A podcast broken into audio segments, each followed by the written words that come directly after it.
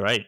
So um, I'll kick it off because I've you know I've been really excited for this. I um you know looking into what you've been doing and with your your interesting background um, between the navy and you know flying helicopters and so forth um, you know now with what you're doing in quantum um, it really seemed like the the best kind of mix to talk about uh, a topic such as drone security um, especially within say UAS and counter UAS and you know I'm going to put some drone questions to you but the the first thing that I would love to know about is understanding your background, you know, really helping me kind of mater- materialize what pushed you into drones. So, if you could maybe just give me a, a, little bit about your background, maybe some of your your experience and what you've done, um, that would be wonderful.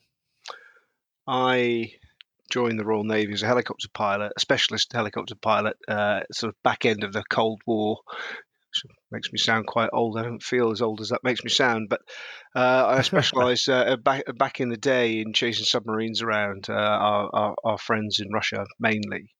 Um, inevitably, you start to broaden your experience, and I drifted into uh, search and rescue after a few years. And in the Navy at the time, uh, although we kept dedicated search and rescue squadrons, the primary role of those was actually uh, counterterrorism and delivering the various uh, effects that that requires. Uh, and it was probably then that I started to uh, look beyond pure flying as a potential career in the Navy. Uh, I was a flying instructor as well, but inevitably you get eventually dragged into a headquarters somewhere. Uh, and for me, that started uh, with a NATO job in the um, in Naples in the Maritime Component Commanders uh, headquarters there. Uh, great place to be, and they had some really interesting things going on uh, in the Mediterranean. And um, there's a an operation there that is there's a thing in NATO called Article Five, so an attack on one nation is considered an attack on them all. And since 9/11, those guys had been running an operation in the Med to uh, provide a CT uh, function there, and I, I, got involved in that. And um, some of the novel ways to uh, deliver effect in a CT context. And additionally, I, I, was uh, responsible for uh, EU cooperation. Um, it probably was better uh, better cooperation between NATO and the EU than it is between the UK and the EU at the moment. But uh, we, we, we we got into the strategic level CT stuff, in in terms of how you would deliver uh, a broad range of effects, the planning and the responses to uh, a terrorism incident in the Mediterranean area. Uh, so then I so so now I'd had some direct experience uh, without going into the details of, of, of, that. So I ended up flying again, but what really crystallized um, CT and airspace security in particular for me was in um, when I was responsible for running a desk in our headquarters in Portsmouth, Navy Royal Navy headquarters, and uh, that came with various hats, regulatory uh, mainly, but um, also with another CT hat on. So at this point, we were much more plugged into um, joint CT from an air perspective uh, via Director of Special Forces in uh, in London, and we got the responsibility of planning the air security for the London Olympics. And that was a two-year project, multi-layered project across yeah, all, wow. the stakeholders, all the stakeholders you can imagine, and you know, uh, it's, it's easy to think when the military involved in this sort of thing that it's you know it's all about pulling the trigger on something, but it was actually a really broad that involved transport authorities, security, media, organising committees, uh, people who own uh, real estate owners, all, all, sorts of stuff, as well as air traffic management and contingency planning. All, uh, just a huge project, really broad. And it was then that I started to look at this sort of airspace security in detail. And we were for the Olympics, we were we were planning to take the entire threat spectrum on, which was from we didn't really think about drones in the in the sense that we do today, but remote controlled aircraft was probably the way we would have described them, right up mm. to hmm. a, a, heavy jet airliner, you know, in that horrible 9/11 uh, situation, uh, as you can imagine. There's usually standing uh, plans for responding to a jet, but uh, for, everything below that, uh, if you don't if you don't want to get too draconian in your response, there had to be layers of uh, capabilities generated because we just didn't have them. Uh, and it was it was my role in that for those couple of years. It really uh, crystallized the thought in my mind that there's something here that was interesting and perhaps could translate into the civilian space eventually. So my escape plan from the navy was hatched at that point. yeah, right. And and how far before the Olympic Games did they start that planning phase for the, the you know the Olympic Games, that committee or that joint task force as you were talking about? How far before it they start planning for that? And did you see that happen in in different phases, or was that a full time you know gig for yourself?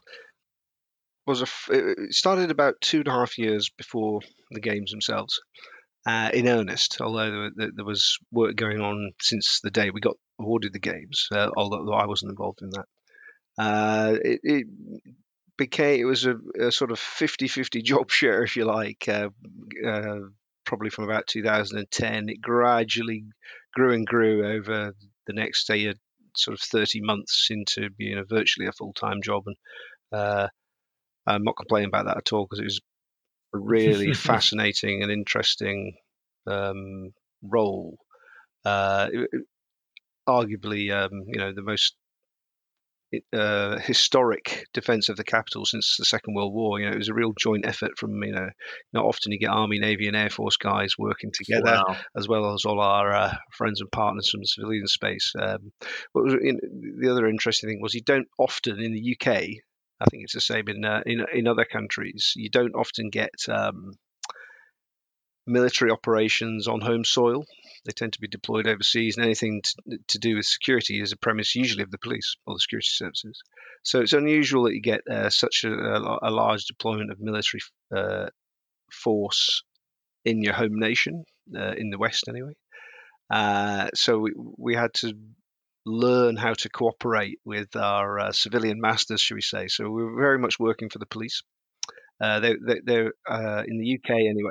In, in, the UK anyway, they're very much the security lead, uh, and any, anything to do with security CT uh, issues is the, the, the, police have primacy every time, usually, uh, and so we had to establish that and get out of our stovepipes and start cooperating. And you know that was the part of the learning experience for us. And when you when you if you when you've seen a big project like that come together and you um, Mm. Uh, how do you measure success? Success actually is that nothing happened.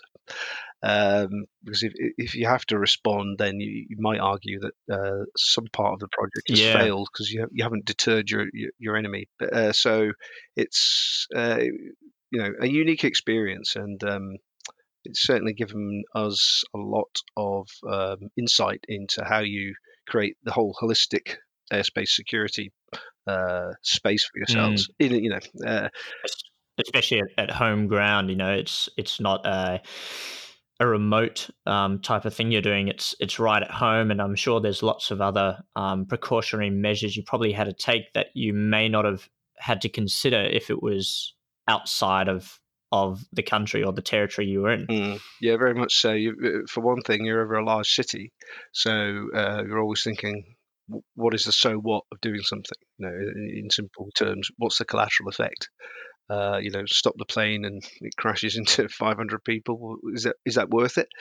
Uh, so uh, the decision making chain to engage something had to be very uh, re- reactive, but very swift. So there's a lot of training involved. It usually would come down to uh, a politician, uh, if not the prime minister in this country, then somebody uh, designated by that person. And so anyone who's just trying to do any normal radio communication uh, when you're flying around knows it can sometimes be a little bit painful and uh, we could not afford yeah. those delays. So I mean, there's just an, an awful lot of uh, moving parts in an operation like that that had to work first time. Uh, so there's a lot of training, a lot of, um, and of course we were never really resourced for this. It was all just done uh, within your normal uh, capability. So it, was, real head scratcher sometimes. Go, I need, I know I, I, want to do this, but no one's giving me any money to do it. So I, I'll have to uh, have to improvise. Mm. But you know, uh, touch wood, it went okay.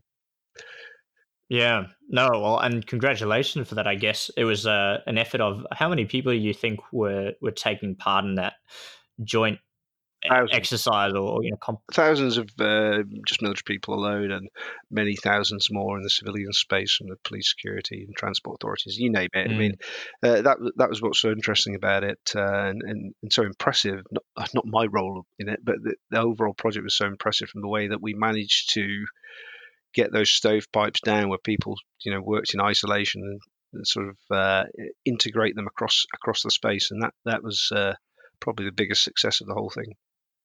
Yeah, and that that decision chain process you're talking about, you know, that would um, potentially have a, a, quality gate of time, if you will, where a decision has to be made or, or, needs to be made in a very quick time. How does that say translate to something like a, threat, let's say drones, which is extremely close, extremely quick? You know, the range is probably less than you know five kilometers, where there's the potential impact for something to happen. Do you think those same types of decisions you were planning for back then in 2012 um, would carry across to an event today? Or let's say if you were planning for, you know, the Olympics that were taking place in, in 2022 or something like that. Do you think that's similar, or is that going to be a completely separate approach when involving something that is now, you know, close proximity, air, ground, you name it? Uh, I think if you've not had the experience of it before, you probably think, yeah, we can manage this okay. I, think you make a, a, a, good point. It does translate very well into the sort of drone space because you're right. In the commercial drone threat, which is part of what we deal with, um, they tend to be. I think we all think of the, the scenario as being relatively short range and therefore uh, rapid uh, in, in uh, effect. The it's easy to focus on the primary effect you want to have on that drone uh, if you're using an active countermeasure or, or, or, you know a passive one. Uh, but you you have to take a broader approach if you really want to look at the problem uh, properly and look at all of the second and third order effects that may be relevant to whatever decision you're going to make because there usually are plenty of them. And you know, for, for every step, it's a so what question that should follow on after that. And we were at a UK infrastructure security uh, engagement meeting last year, and we were talking about well, there was a proposition that uh, perhaps security uh, companies could engage, uh, in this example, jamming it, it, it wasn't. No one's right. suggesting that's about to happen, but it was. It was a, if you like, a hypothetical situation. And what you actually have there is an air defense problem, but no one views it like that unless you have that experience. And um, what you're asking a potentially a probably quite busy uh, security guard in a control room to do was to make an air defense decision about what the, the, the collateral effects of uh, uh, a, a, jamming response might might be acceptable. Well, there's so many so what's fall out of that uh, already that it, I think exactly. it's uh, yeah it's a toughie, and um, one of the things that particularly interests us is um, assurance of the people providing the service, and whether that comes from a recognised body, which is probably the ideal uh, situation, or whether the there's always a customer somewhere. Uh, whether that the customer can assure themselves at the very least that whoever it is that's providing them with the, the information or capability is is competent is is is really important and that's you know, I'm sure we'll get onto it later but that's probably the the biggest uh, threat to the industry that I, that I see Right. So you're there. You're talking more on the the basis of these potentially count, And correct me if I'm wrong, but the counter UAS industry, um, say creating or selling a product that that doesn't provide that assurance um, to someone who's needing it as a, a defensive layered approach to to rogue drones or something. Is that the the angle you're coming from? I, I am exactly that, and uh, you know I'm probably jumping too far ahead here, but th- that is probably the most significant part of the uh, question for us uh, in the counter UAS space is um, we're certainly more about um, more than just selling the boxes. It's it, it's about the whole capability, the through life mm. capability, and the uh, the holistic approach. And uh, you know, I don't want to sound like some Zen nerd or something about the whole thing. And it's not just about switching boxes on and off, is my point. And uh, uh, but mm. if uh, if you don't have that experience of all the so whats, uh, then it can be a wee bit tricky. I'm not in any way denigrating my peers in the industry at all. It's just simply that you know, don't ask mm. me to network a computer system because uh, you won't get a very good answer. But uh, I know I know what we know, and uh, we we feel that our approach in terms of end to end support is uh, important. Mm. So that's really interesting because you know in in the past it's it's often been say military um, leading innovation and research in some areas and with the rise of the you know the tech boom and some of these uh, drone companies that are getting much more budget uh, and people to work on say drones or even counter drone um, systems it's it's created a culture of being able to put out all these different uh, models and types. You know, we've got um, everything from the the jamming to the kinetic to you know in in the layered defensive type of things. Now, does that mean that it's starting to edge out that age old um, you know military or army style decision making process where there was many years of training and you know regulation standards behind it. Do you think we're moving to a point where um, we need to bring back some of that? This is almost uh, an area for military decision makers to to jump in. Do you think there's too many, say, uh, I'll speak from experience on, on our side. You know, we have a, a lot of, of hackers or security consultants in the, the computer space um, who are looking at drones from a, a, cyber point of view simply because the drone is built um, like a computer. You know, it's got a computer system running on it. But there's a lot of other factors around it that affect that. And if you were to simply jam a drone, um, you know, using the the you know jamming that communication channel, you don't think of the the fact that it might fall on someone or it might fall out of the sky and damage. That whole decision process probably applies to someone when they have a counter drone system as much as when they don't.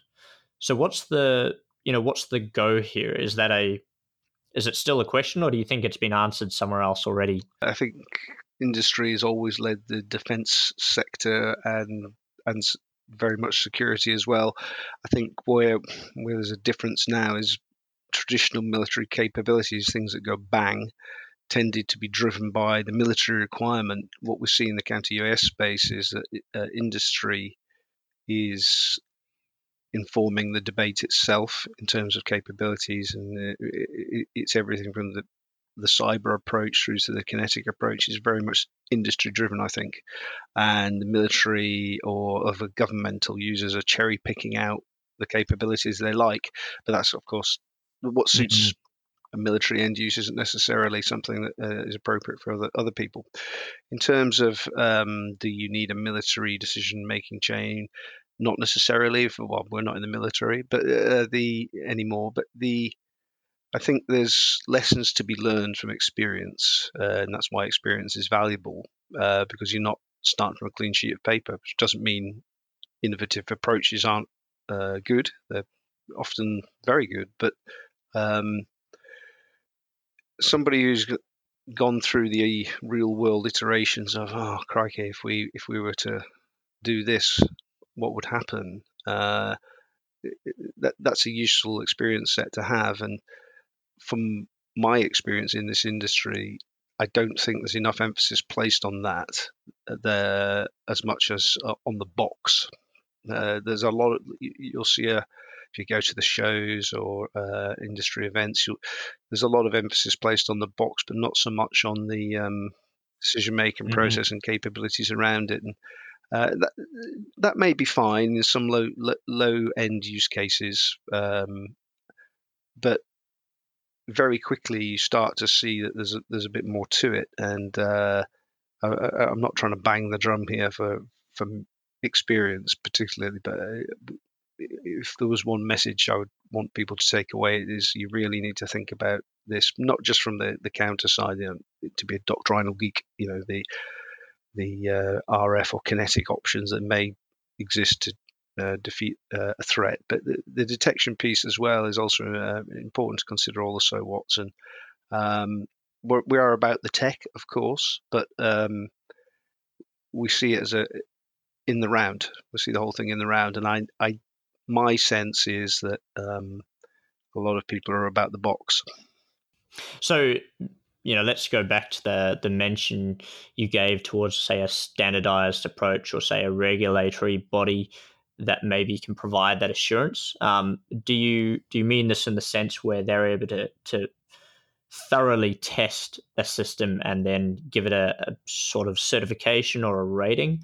Um, do you think that should be per country or system, or do you think that should be a, global body? You know, talk me through what you're you're thinking there. I can't, I can't, I don't think there'll be any challenge with getting a global body to certify counter UAS uh, solutions. So that should be quite easy.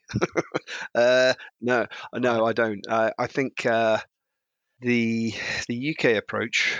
Uh, there is an element of standardization starting to creep in now via an organization called the Centre for Protection of National Infrastructure, CPNI. Uh, they do what they say on the tin. They they provide advice to critical infrastructure establishments, power stations, uh, uh, for example, and they mm-hmm. run it literally run a catalog of approved equipment, not not the full service, but the equipment itself, the hardware, and uh, they are introducing a, a set of standardization elements for detection equipment uh, and, and some countermeasures. It's it's relatively slow, but it's a start. It's um, you know very much at the crawl end of crawl walk run. So we're starting to see something in the UK uh, for that, and judging by the number of people that are sitting in those rooms when these industry engagement days uh, are held, there's plenty of people interested in it. That's for sure, and I think that that will be useful. Mm. Um, what uh, and again, what interests us is how do you introduce those standards and what what are they? And um, I think it's quite niche this this industry, uh, and uh, you need a lot of experience behind it. It took us, uh, I would say, eighteen months, comfortably eighteen months, to sort of feel comfortable in uh, understanding the technology and where we wanted to be with it and this is with, with yeah, quantum with, with quantum right? itself, and, uh, and, that was going through a lot of relationships and uh, understanding tech. What, what we've always found is when you really start to delve into the capabilities, the, um, they quite often don't quite deliver what they say. Uh, you know, it was ever thus, of course, but uh, it's probably no different yeah. to hearing about what the uh, you know the economy of your car is. You know, in the real world, it just never delivers what you thought, and it, it's no different in the counter UAS space. That's for sure. Um, and yeah. you know, let the buyer beware. Beware. If there was another, you know, if we had another message, you've got to really check the detail of this stuff because uh, I'm sure we've done it in the past, but it's, it's quite easy to conduct a demonstration that works. What it isn't so easy to do is necessarily get stressed yes. and tested. Uh, and if, if we mm. found one area of the world that are particularly uh, good at stressing you, it's uh, the Middle East, actually.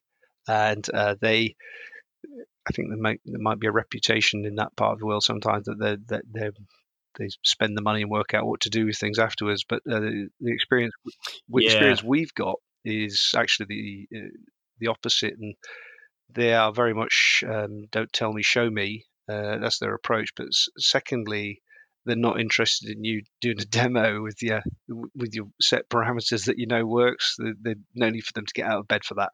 So that we've been mm. really pushed uh, with a, some really um, interesting scenarios uh, that they've set, and they really uh, take you to the cleaners. Actually, so uh, having been disappointed on wow. so many hmm. occasions mm. by people who say they can do things, and uh, so that if you're a customer, I would say, yeah, really, really ask tough questions if you can uh, of whatever it is you're, you're, thinking of spending your hard-earned money on, because um, uh, it may look superficially like a decent capability, but just delve a little deeper. Now I've been to a you know a number of um, counter drone testing scenarios, and you know sometimes they'll say bring their own drones uh, to test on. Other times uh, they will have that flexibility of you know you can bring custom drones, racing drones. You can trial that kind of thing and, and see how they they pair up. But um, on the end of that scale, it's not very common. You know, it's it's almost they they want to know those parameters that they're working with. But on the the Middle East side, you know, that's really interesting because uh, we've known a lot of counter drone companies to go to the Middle East not just because of the flexibility of being able to execute their technology there compared to say the restrictions in in the US or you know Australia or maybe similar to the UK. Um, but it does seem like a, a bit of a, a, beehive for them at the moment. Is there any of those tests you could talk about on here in terms of what they may have um, tried to get you to test, or is that something that's um, that's not on the level of being able to speak about it on a on a podcast like this? Thinking on my feet here, but in broad handfuls, I mean, just to give you an example, they, they they will give you uh, an intelligence scenario. Uh, so you have broad brush information about what might be uh, the threat, uh, and the threat should theoretically be within the approximate capabilities of whatever equipment is you're using. Uh, and they will just push the boundary of that to see what your limits are and uh, they're not necessarily uh, judging you badly if you fail. For example, we did a, a, a, one part of a test we did, we did we did fail to achieve the effect we wanted, but they said, yeah, okay, understood. So he, he, here's a little bit of extra information now that has come in. Deal with that and quickly. And so uh, the, the, mm. it, it, it, wasn't just um, a pass or fail type thing, and so they, they would they would uh, just give you a little bit more, and then you go, okay, how do we react to that? Let me show you the flexibility of the response we can provide. Can you do that instead? And they like they, they like that approach, and uh, you know because they, they, fully understand that um, the scenarios are not digital they're, they're very they're often very grey and therefore if you if you can react to something appropriately then that's a you know that's an acceptable alternative, and uh, you know we uh, we've seen that quite a bit uh, out there.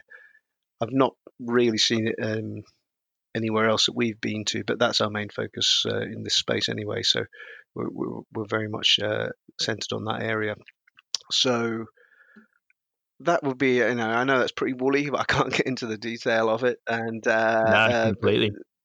they they're interested in the, they're interested in stressing you uh, stressing the system. I mean, and uh, quite rightly so because mm-hmm. some of this stuff doesn't uh, doesn't come cheap, and uh, I don't blame them for that. I would do exactly the same in their position. yeah, of course, no, certainly, and appreciate you you sharing at least that um that view of of your experience there. Now, in terms of what you were demonstrating, or the the technology, or at least what quantum does, um, can you tell me a little bit about that? Um, you know what you're currently offering and how your background, your experiences help shape what it's currently doing. Well, we actually started out um, providing helicopter integration work into super yachts. Um, uh, it's at, wow. at the build stage. Sadly, we were, you know, we were, uh, you know, the sort of those um, forensic shoe covers on, and so we didn't harm the teak decks and things. It wasn't that, it wasn't very glamorous, but uh, it, it was in 2015 by coincidence we were asked to do some work by the UK Home Office or Ministry of Interior as it's sometimes called in other countries and uh, in a security context uh, off the back of our Olympic uh, work because the, the, group the group that had led the Olympic security planning had sort of dispersed into the civilian space and we kind of corralled them back together under our banner. Uh, so we did some broad uh, strategic airspace security work for um, one of the nations holding uh, a future World Cup, and um, it was there that we got asked about, um, as they called it, drone detection. Uh, it was for an airport actually, uh, and it, that was 2015, and we started to grow our interest from there. And what rapidly became obvious was that there was no one solution that fit the sort of things we were interested in. There were, you know, there were there was some okay RF capability here, but you couldn't get a decent uh, optical capability or same with the radar and um, jamming or whatever. You couldn't find one-stop shops that uh, created what you wanted. Uh, and I think probably quite a few integration type companies probably say the same. But uh, even and that, that extends up to the the defense primes as well. To be honest with you, um, you, you, go to the biggest of them and you'll find one capability in the system might be really good, and but there's better stuff out mm. there. So um, we took an approach of trying to blend best of breed types uh, sensors and effectors, and uh, that's not the by no means uh, the cheapest, if that doesn't sound too superficial, but you do get the best capability, and so that's the approach we right, took. Right.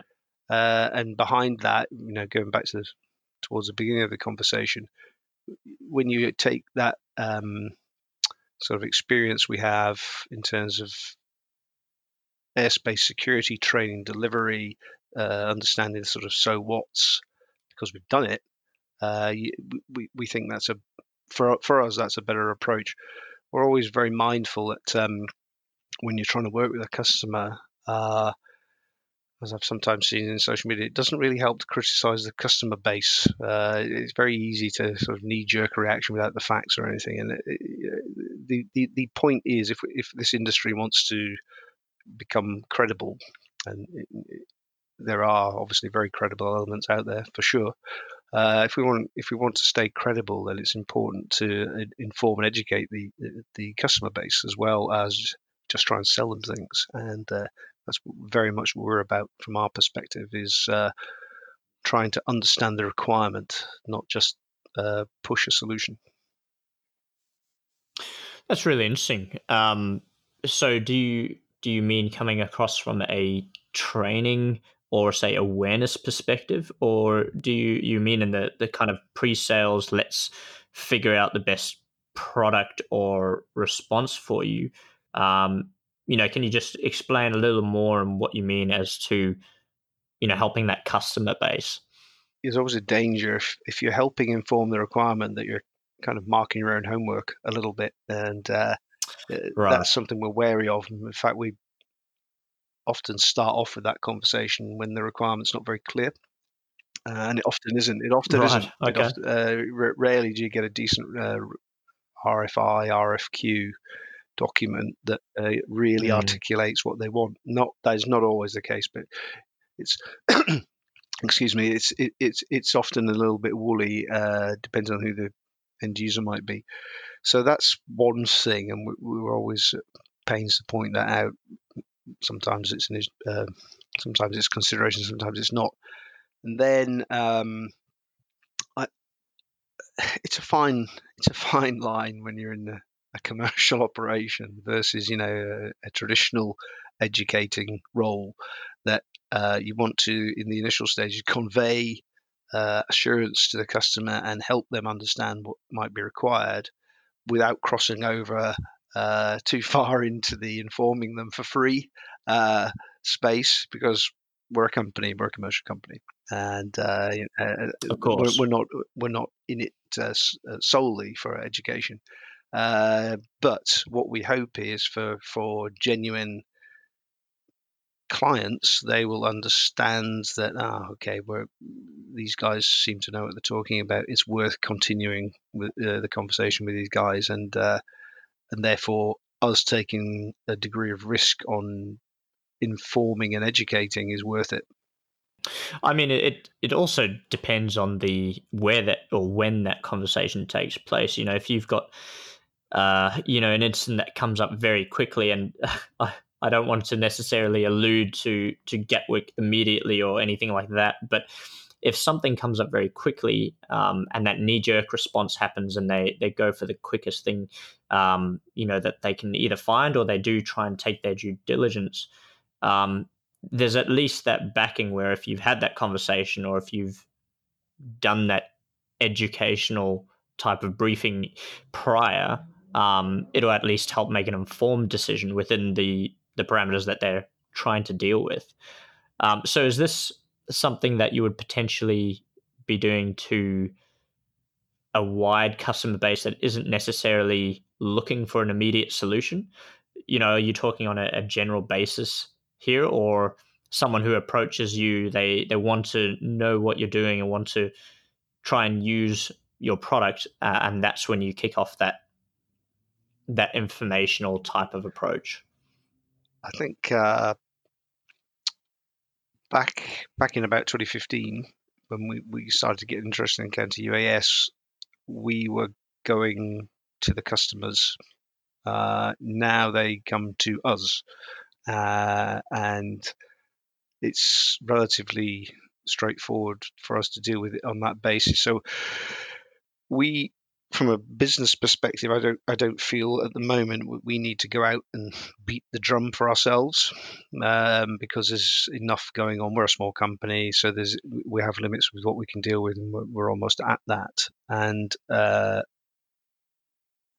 working with the customers we have right now, th- those relationships are already formed, and it, I, I think it quickly becomes a, uh, a parent who's serious and who isn't. Um, although, having said that, projects always take a, a, long time to come to fruition. That's for sure, for, eh, for, in our experience anyway. Um, so I don't feel the need, from Quantum's perspective, to go to try and do a sort of here's counter UAS in the round type conversation, you know, like a STEM type chat or a TED talk or something. Uh, I, I, don't think that's relevant from our perspective. Not that we wouldn't do it uh, at all. It's just that um, from from a resource perspective, we're, we're better off doing it the way we are. And so when a customer knocks on the door, metaphorically, we're, we're able to inform them then about what's going on and what our approach is. But we're not reaching out directly at the moment. Now, I know a lot of people uh, are doing that, and that's great. And, uh, you know, the all sorts of conferences and uh, shows out there where you can get information. There and I, I in, completely endorse that uh, approach. It's just that for, for us, trying to balance time and resource, uh, it, it's not probably the, what quantum needs to be doing at the moment. But uh, I'm sure guys mm. like you at DroneSec and uh, you know ourselves and other organisations are always available for a chat if uh, somebody needs some uh, some guidance.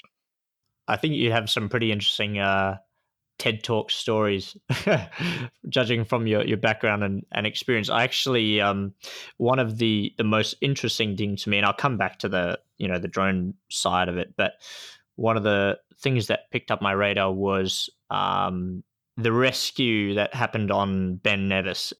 Yeah, well, that that was uh, 2007 uh, on a lovely late May evening in Scotland, where I was based uh, near Glasgow. Uh, and we get a call about nine o'clock at night, so it's just becoming twilight, although it doesn't get very dark in Scotland in late May.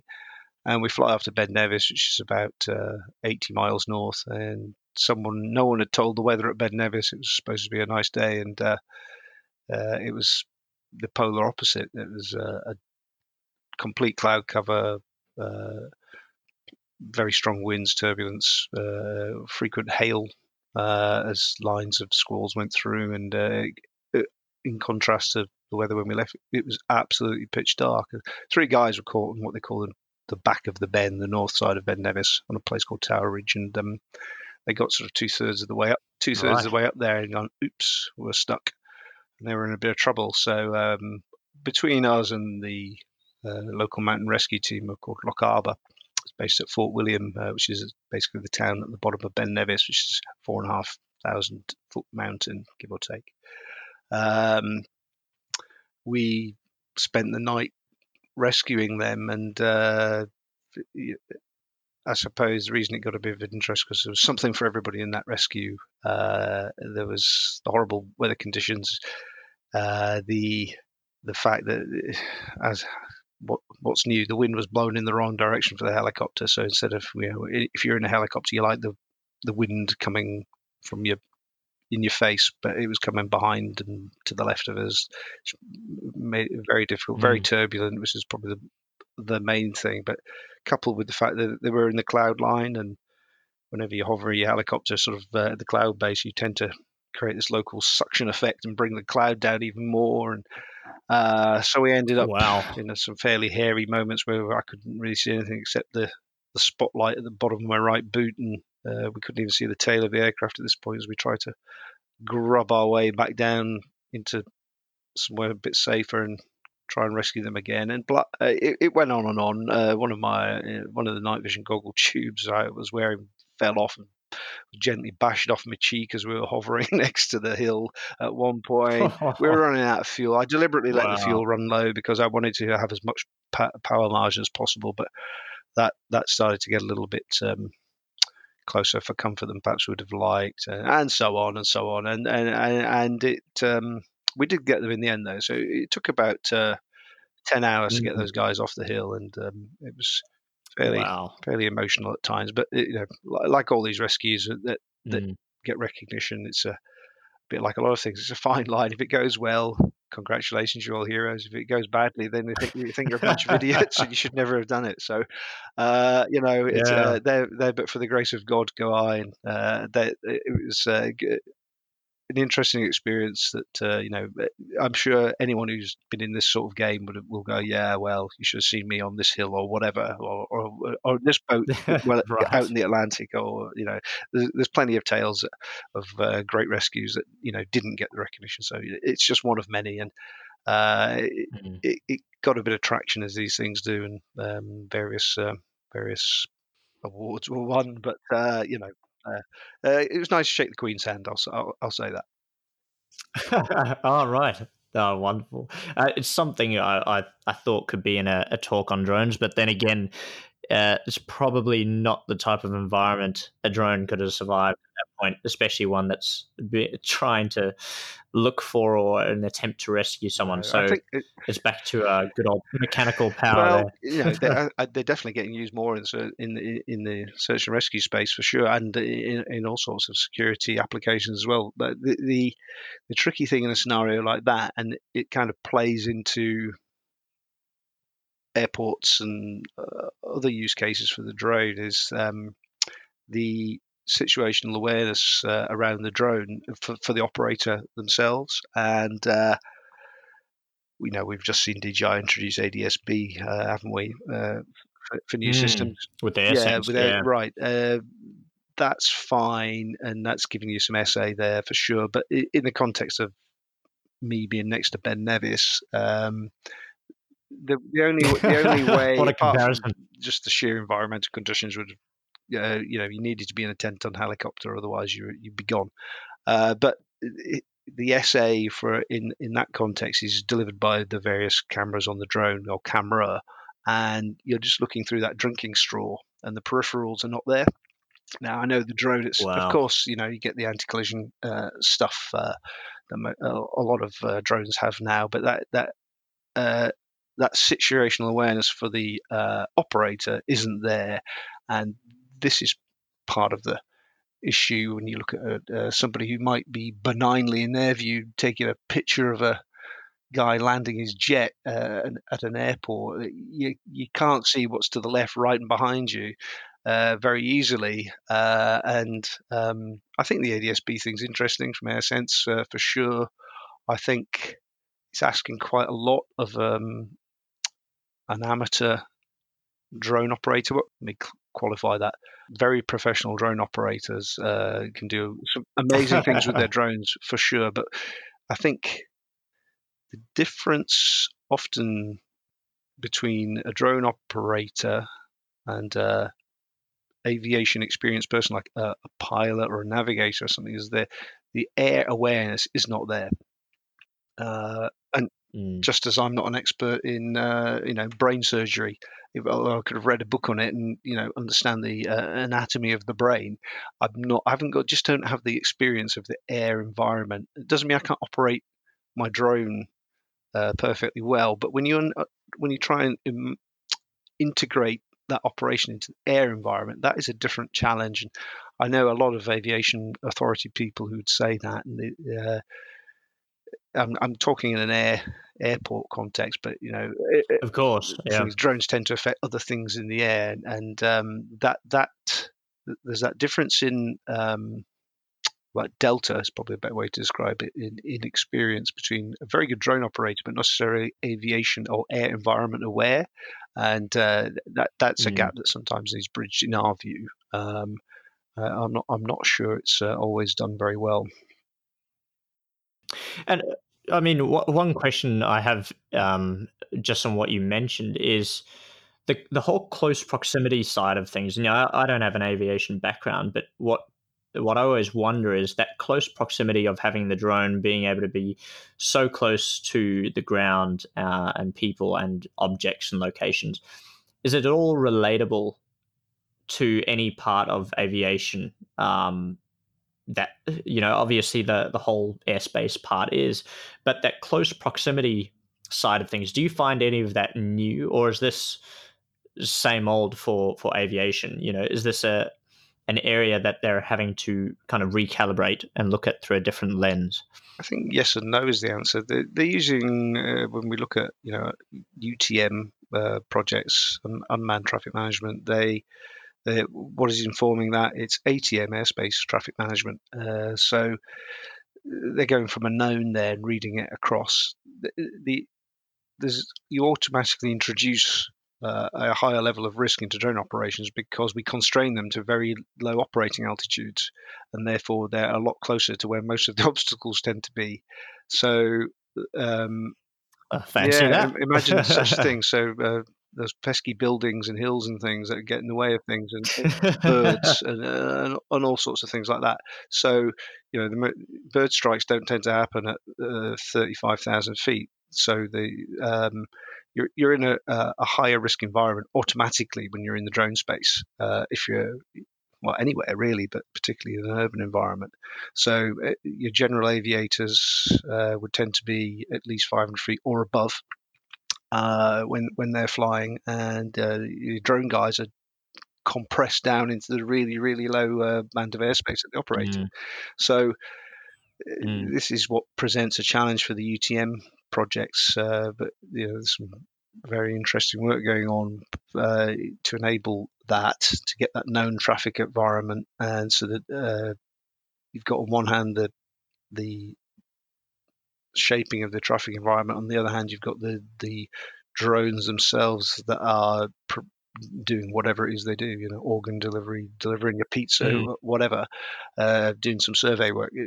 They they need uh, careful control. So in the UTM space, we're not talking about operating the drone, you know, with the guy with his remote control. We're talking about relatively autonomous operation, BV uh, laws type uh, operation, and um, introducing that goes right back to the sort of beginning of the conversation. There's a lot of so what's in that. That uh, I've been quite impressed with a lot of the work that's been going on um, in the states and uh, the UK uh, on this. I'm I'm not really aware of other projects beyond those countries. I'm sure they're going on, but uh, I think there's a lot of good work going on. But I I don't think it's about to happen in the next five minutes. We're going to see, unfortunately, drones. Mm. My pizza is going to arrive uh, by drone, but you know, hopefully in the future I'll get my you know, uh, my Amazon package will arrive. It'd be quite exciting, if nothing else. We have um, here in, in Australia, in our, our capital, uh, we had some of the you know the Project Wing uh, and some of the other drone delivery programs authorized, you know, for operation.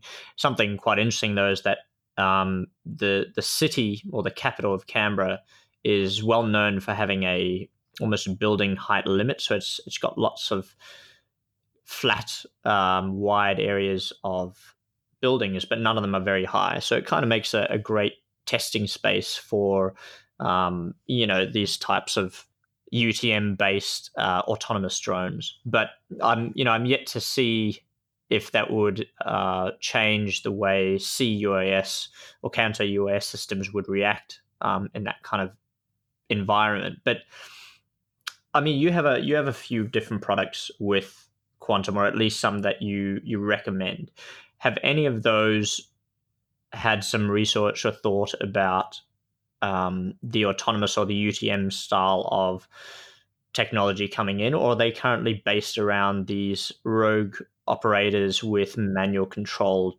um, over the drone at this point in time? The uh, yes and no is the answer. So the the, the I was going to say low end, but slightly disingenuous. The, the um, couple of uh, electronic scan radars we use uh, from Fortem are heavily involved in a NASA project, amongst others, in uh, UTM projects in the states, because they have they, they have read across. Of course, you know uh, the same in simple terms. You are detecting a drone. Uh, someone else decides if it should should mm-hmm. or not should not be there. Uh, that those products are uh, in, in, use now. Uh, I think in the UK, the Project Zenith is concentrated on um, RF detection to to shape the known space uh, in addition to air traffic radars. But uh, having been talking very recently with uh, some people in that organization, they're going to start to introduce the same sort of radar capability that um, we provide from Fortem, and uh, it makes perfect sense. We, I think, if you hook into the autonomy thing, if we are relying on uh, autonomous drones that may not have an obvious RF signature. Uh, the, the, known ones will almost certainly have uh, electronic conspicuity of some sort, whether it's ADSB or whatever. Uh, then that that's easy. But w- what interests us, we are we're a, we're a counter drone company. We're not we're not a UTM company. So uh, what what interests us is how do we how do we identify and potentially uh, mitigate uh, drones that should not be there, uh, and that's very much our focus. So the equipment that we recommend currently is very much uh, centered on that use case, uh, the count the counter side, and uh, I find UTM is fascinating. I think there's the second order benefits from some of the technology because if you providing um, you've you've got situational awareness of the drones that should be there, then you probably can find the ones that aren't there as well if you've got a layered approach to it. So there's a that's a useful uh, thing because you, you definitely want to know when something's not cleared in, in, in an airspace or an airway, particularly when when the reaction time to there being a problem will be very short. Uh, and there's not the drone doesn't have very far to fall out of the sky if it, it, gets interfered with. So you definitely need to have that awareness. So there's a natural crossover between what we do and the UTM piece, but it's not our focus at all. I mean, one of my my questions for you, based on you know not having a a presence in or understanding the the UK side of things um, all that well is often customers when looking for say CUAS will ask the first questions around say price um, or testing. You know, uh, what types of models can it work with? How do we run this? You know, is it battery operated? Is it you know what kind of all those types of things, and then regulation is the, the number one thing that ends up stopping them from actually having the product. Uh, the the counter UAS company will say, well, you know, actually our uh, our workable tech uh, is legal in the Middle East, but here in say Australia or the US, we have a modified version that that just detects. Um, so I guess for you know, from me coming from from a point of unknowing in the UK, what types of counter UAS technologies are you currently working that with that are currently restricted that you're are you hoping to get into them or is it a case of you know is there any kind of laws or regulations currently restricting you from being able to create a system that will detect stop and recognize or remediate the, the problem yeah, of a rogue there, def- drone. there definitely is and we're in the same sort of position as you guys in australia or, or the states and to be honest a lot of countries especially any Western countries. Uh, the, the use of the RF spectrum is very closely controlled. So uh, this tends to be the traditional go-to countermeasure, doesn't it? The, the idea of jamming from cheap Chinese mm. rifle that probably irradiates you as much as it does the target through through some more focused stuff. The, the um, you get what you one thing you get what you pay for in RF jamming. That's for sure. And um, whenever I hear someone talking about the range of my jammer, I start to get worried straight away because it's very much a ratio based thing. Without boring the, the, any listeners, if they're if they're still listening uh, to this chat, no, um, they, It's very much a ratio based thing based on the distance between the controller and the, the drone and uh, how you uh, affect that.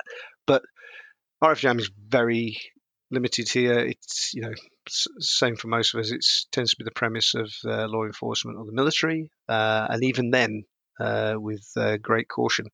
And you you were talking about what, what does a customer ask? Well, we get asked quite a lot. So what if I detect a drone? What's the point of detecting it? There's nothing I can do about it. Uh, am I any worse off if I didn't know? Well, possibly, possibly not. Mm. And it, it's certainly a frustration uh, for, for, customers. So, what are we doing? Uh, we were with the UK Civil Aviation Authority a couple of weeks ago talking about these very things, and and uh, the jamming pieces in conversation uh, for sure. There, there's talk of you know jamming for prisons, for air, airports. Uh, it'll it, it, would probably if if a big if uh, it, it, becomes something that's viable for non-law enforcement or security people, then it'll be in very strictly controlled use cases for critical infrastructure, be it an airport or power station, maybe a prison, who knows. But it's not happening anytime soon, so it'll be on a case by case basis if you get some really urgent need that's been maybe ongoing for a while. So, what um, from our perspective, what are we trying to do? We have an alternative, and, and you're right about the Middle East, by the way. Yeah, it's definitely a different space there. Um, the alternative for us is uh, a thing called Drone Hunter, which uh, in itself requires uh, permission to use. It's a, a, a, drone to interdict a drone, which is, you know I know there's various iterations of these things out there. Uh, as always, it's hard to find one that works, uh, and this does. But in the UK, uh, it's an offence to interfere with an aircraft in flight without permission, and I think that's the same for mm-hmm. you guys, and uh, and definitely in the US. So you this isn't something that some guy uh, would, you know, festival organisers wouldn't be doing this or whatever. It, it, only mm. applies mm. in specific use cases, but because it is not uh, getting into the RF spectrum, so no matter how much we talk about, we can manage the fratricide side of um, RF jamming. It's just not a popular option in in uh, a Western country.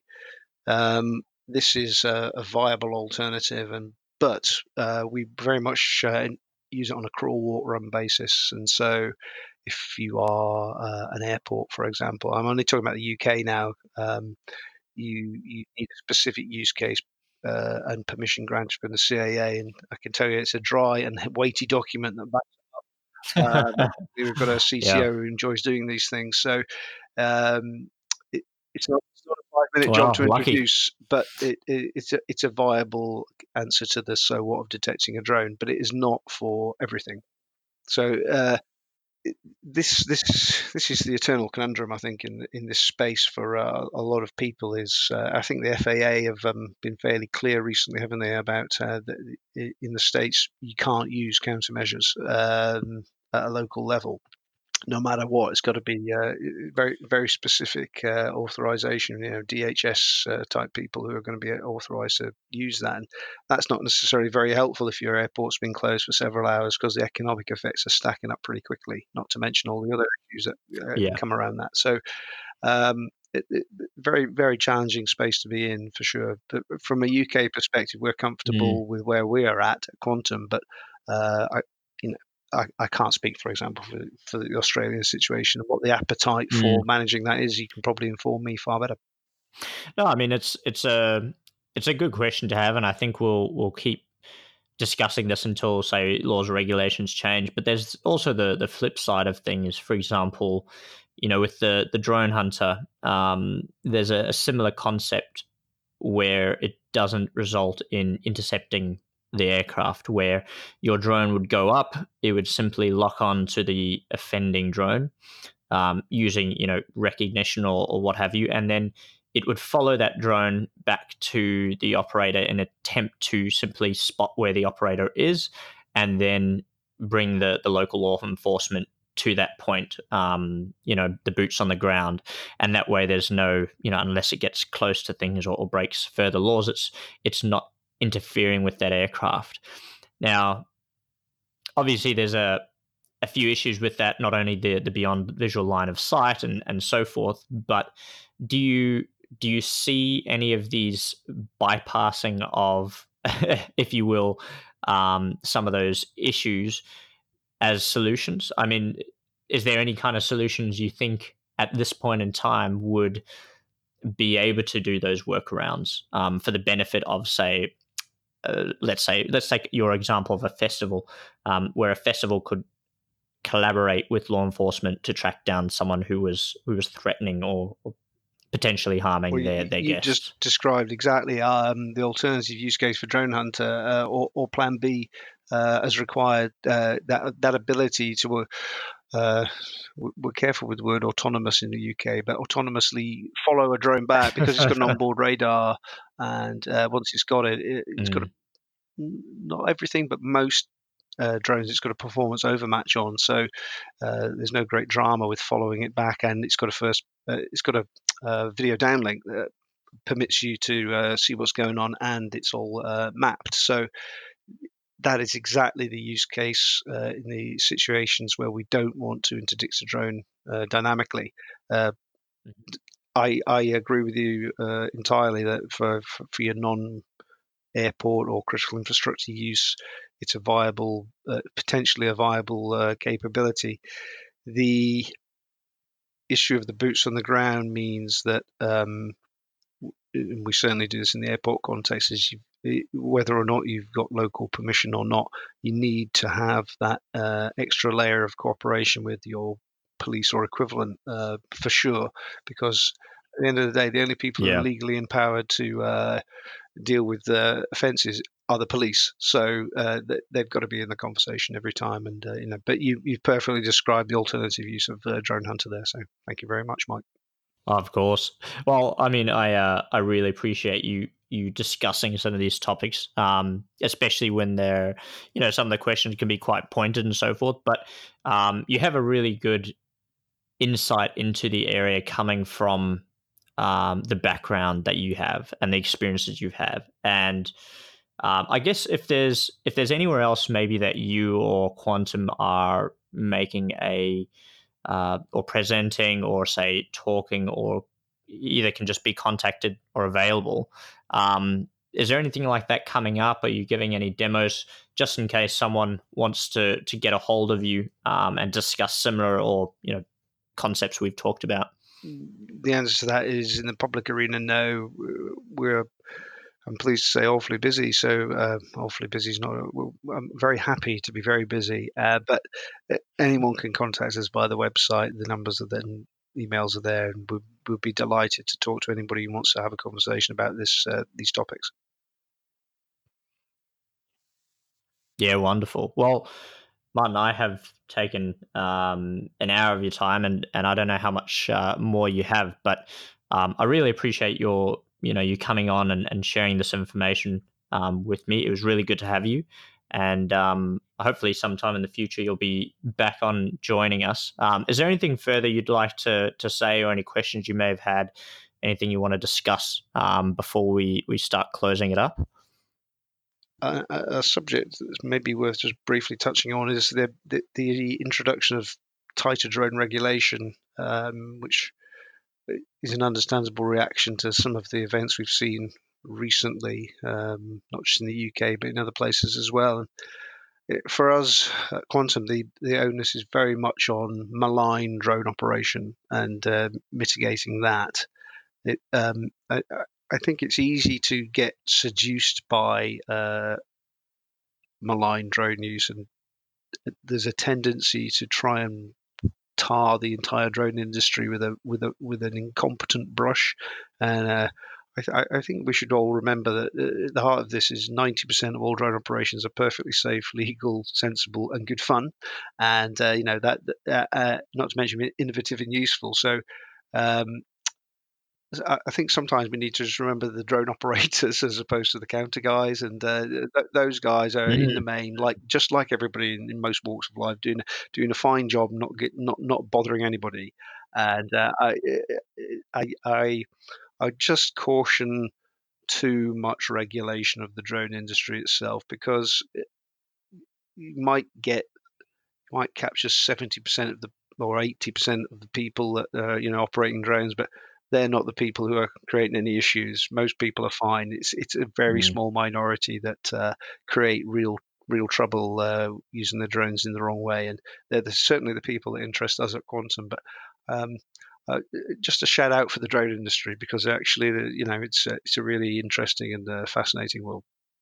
And that's where you know we we hope counter UAS get to the point where they're good enough to have that the the cohabitation between recreational, um, passionate drone flyers, the commercial industry, um, you know, and everything in between will be able to take place, innovate, be able to enjoy the technology. And it's funny you mentioned that because I I have come across one or two conversations where recreational drone flyers uh, don't even realize that counter drone creators or say maintainers of the technology are avid drone flyers themselves.